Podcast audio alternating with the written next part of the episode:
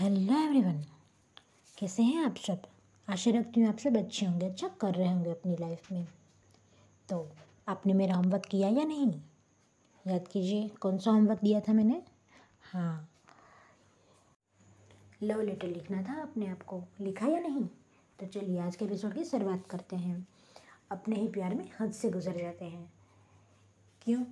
क्योंकि अगर आप खुद को प्यार करेंगे तो ही दूसरों को सच्चा प्यार दे पाएँगे। वरना तो आप अपनी ज़रूरतों के लिए किसी को प्यार देंगे, है ना?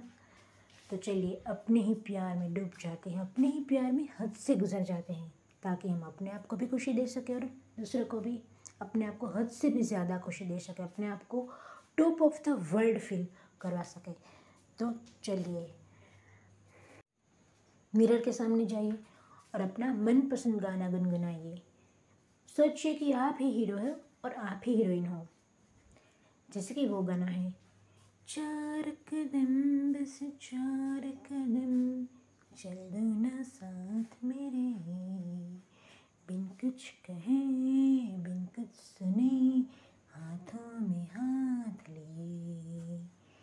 चार कदम बस चार कदम चल दो ना साथ मेरे यही गाना गुनगुनाइए। आपको ऐसा लगेगा जैसे आपको किसी की ज़रूरत ही नहीं है, आप अपना साथ खुद दे रहे हो। तो जब आप किसी को प्यार देने जाओगे तो वो अपनी ज़रूरत के लिए नहीं दोगे आप। आप रियल में उससे प्यार करते हो, इसलिए आप उससे top of the world feel करवाएँगे। और देखिए अपने आप को मिरर में, आज से एक साल पहले आप कहाँ थे? कैसी सोच थी आपकी? आप कितना ग्रो हुए हो? आपने किन किन सिचुएशंस को हैंडल किया है? और ये सोचते सोचते आपको लगेगा कि यार, मैंने तो बहुत कुछ अचीव कर लिया। मैं तो ऐसे ही चिंता में हूँ, ऐसे ही स्ट्रेस में हूँ। मैंने तो बहुत कुछ कर लिया है यार।